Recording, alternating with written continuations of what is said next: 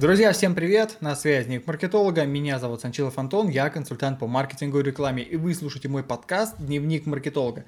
В моем подкасте мы обсуждаем самые топовые и хардкорные новости из мира маркетинга и digital за прошедшую неделю. Итак, поехали.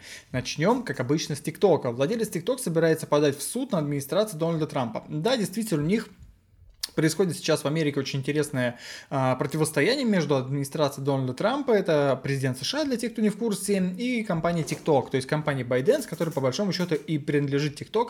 А, опять же, те, кто вдруг не знает, TikTok это китайская социальная сеть, в которой выкладываются короткие видеоролики от 15 до 60 секунд, как правило, не несущие никакой смысловой нагрузки, но, э, тем не менее, эта социальная сеть сейчас, в принципе, становится очень и очень популярной и серьезно э, двигает э, Инстаграм, Фейсбук и э, даже Ютубчик в каких-то моментах. Так вот, э, немного ранее адми администрация Дональда Трампа и, собственно, сам Дональд Трамп озвучил такую информацию, что TikTok ворует данные пользователей, а действительно есть такая инфа, и что эти, по, эти данные, то есть там, не знаю, какие-то геопозиция, возраст пола и так далее и тому подобное, все это утекает в китайское правительство, и дальше вот эта вот самая империя зла собирает всю эту информацию и делает доширак еще вкуснее на основе, собственно, вот этой бигдаты.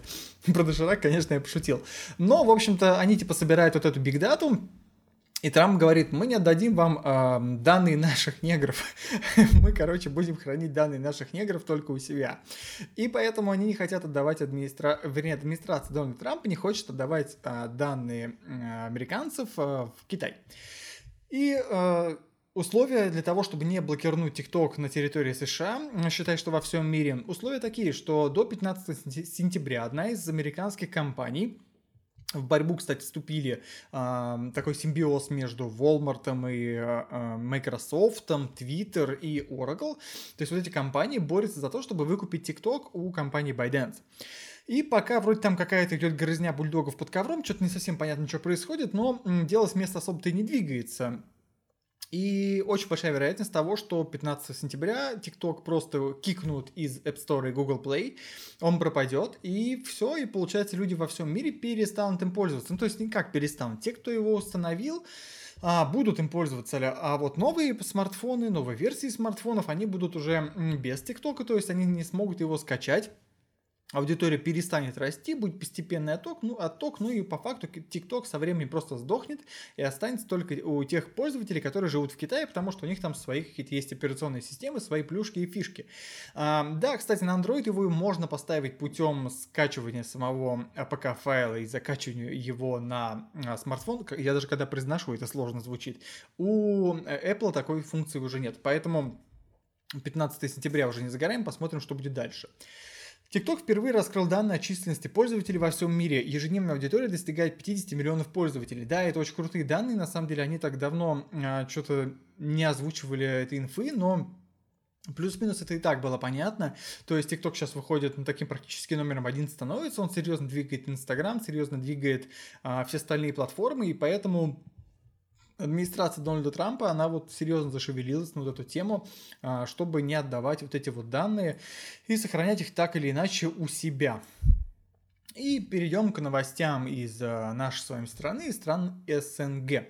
ФАС заменила штраф и предупреждение а, сервису Лингуэлло за слоган «Меняйся или сдохни». Я, кстати, сразу вспомнил фильм с 50 а, Центом «Разбогатей или сдохни», кстати. Фильм интересный, посмотрите, но не о нем речь. А, сервис Linguello, если я правильно его произношу, это сервис, посвященный изучению иностранных языков, и не так давно они сделали рассылку, в которой написали раз... «Поменяйся или сдохни», «Меняйся или сдохни», так она называлась.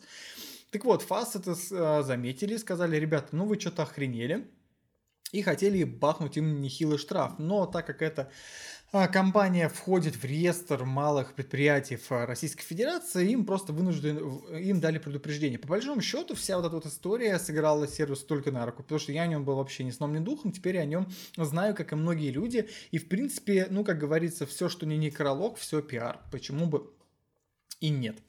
ВКонтакте добавил раздел «Работа» для поиска вакансий и продвинула его рекламой на ТВ. А, в, да, ВКонтакте идет по пути расширения, это становится не просто приложение, это становится экосистема, то есть супер приложение, в котором появилась вот это вот а, новый раздел «Работа», вы можете разместить вакансию, вы можете разместить резюме, причем чем отличие от того же HeadHunter и так далее и тому подобное. Во ВКонтакте существует очень хорошая система искусственного интеллекта, и которая позволяет вам подбирать вакансии на основе там хреновой горы параметров, э, пол, возраста, удаленность от дома, типа деньги, ну, короче, там куча параметров.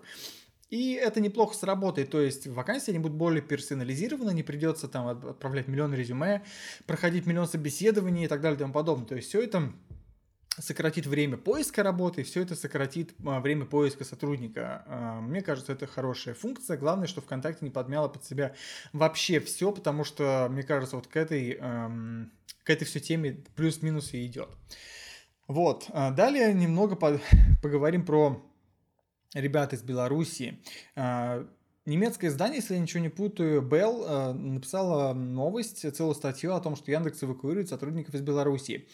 Я в моем предыдущем подкасте, в котором я высказывался на тему Беларуси, в принципе, плюс-минус описал эту тему. И действительно, Яндекс эвакуирует своих сотрудников из Беларуси. У них штат, по-моему, насчитывал 300 человек, если я ничего не путаю, в Беларуси.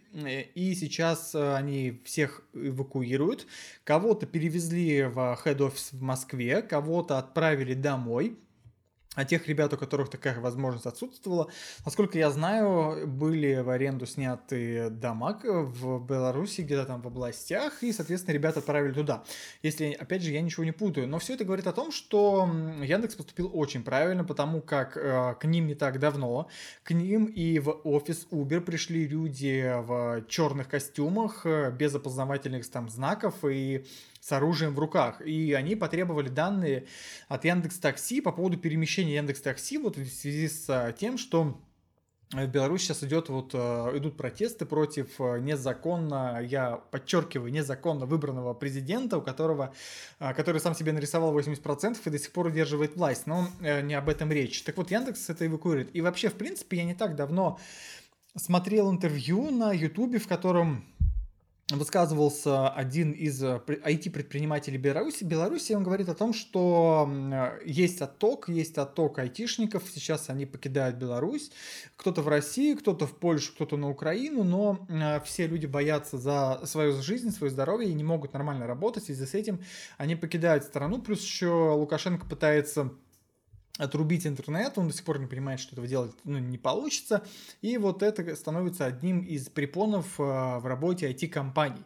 Если вы когда-нибудь общались с айтишниками, или вы плюс-минус, у вас есть какие-то друзья-айтишники, вы прекрасно понимаете, что эти люди с очень скажем так, своеобразным мышлением, они достаточно упрямые в своих взглядах. То есть навязать им какую-то а, точку зрения официальную там администрации Беларуси, мне кажется, это просто нереально, поэтому а, происходит вот такой вот отток, и он, собственно, был прогнозируемый, на мой взгляд. Поэтому что будет дальше? Надеюсь, что все будет хорошо.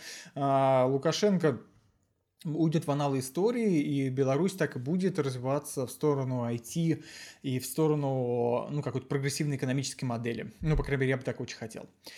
Mail.ru Group запустила портрет аудитории для получения данных о потенциальных клиентах. Да, действительно, очень интересная новость. На самом деле, а, эта новость говорит о том, что вы теперь можете проанализировать вашу аудиторию э, в рекламном инструменте от Mail.ru. То есть можно посмотреть пол, возраст, там какие-то геоданные и так далее и тому подобное. И на основе вот этих вот данных можно сделать очень персонализированную, то есть очень хорошую таргетированную рекламу. Мне кажется, это крутой, э, крутая штука. Я Знаю, что подоб, подобные вещи можно получать э, для э, Яндекса, для Гугла, но при помощи дополнительных сервисов. Вот в Mail.ru теперь это будет типа внутри, причем эта штука будет бесплатной. Я пока не пользовался, но обязательно потестю и вам об этом, естественно, расскажу. И вот новость напоследок. МТС, МТС предложил абонентам кэшбэк за неиспользованные гигабайты. Да, очень крутая новость на самом деле. Правда, я пользуюсь Билайном, но вот эта новость мне понравилась. Если вы а, абонент МТС, и у вас был такой как тариф, как там типа тарифище или что-то в этом духе, то а, очень велика вероятность того, что у вас остаются неиспользованные гигабайты в конце месяца, и вы их можете либо теперь перекинуть на следующий месяц, если вам м, необходимо это, да, либо вывести в формате кэшбэк там как-то на карту, либо еще каким-то образом. Новость интересна тем, что это связка онлайн и офлайн, и в принципе вот такая новость я вижу такой вот не знаю, симбиоз, и предложение это очень крупной компании МТС э, впервые. Ну, как по мне, реально круто, я надеюсь, мой, мой, мой любимый Билайн когда-нибудь тоже такие штуки сделали. Итак, ребята, вот такие были новости, я постарался сделать все компактно, классно, интересно, спецом для вас, ну, в общем-то, собственно, как всегда. А, лет кончается, я вышел из моего творческого отпуска, поэтому контента будет больше, я буду делать его больше, лучше и на постоянной основе. Кстати, скоро снова я э, возобновляю видео на YouTube-канале. Будет новые, будет новое видео, моя студия обновляется, поэтому все скоро, все снова заработает. Итак, всем удачи, всем пока, с вами был Санчилов Антон, консультант по маркетингу и рекламе, это был подкаст Дневник маркетолога, всем удачи, всем пока, услышимся.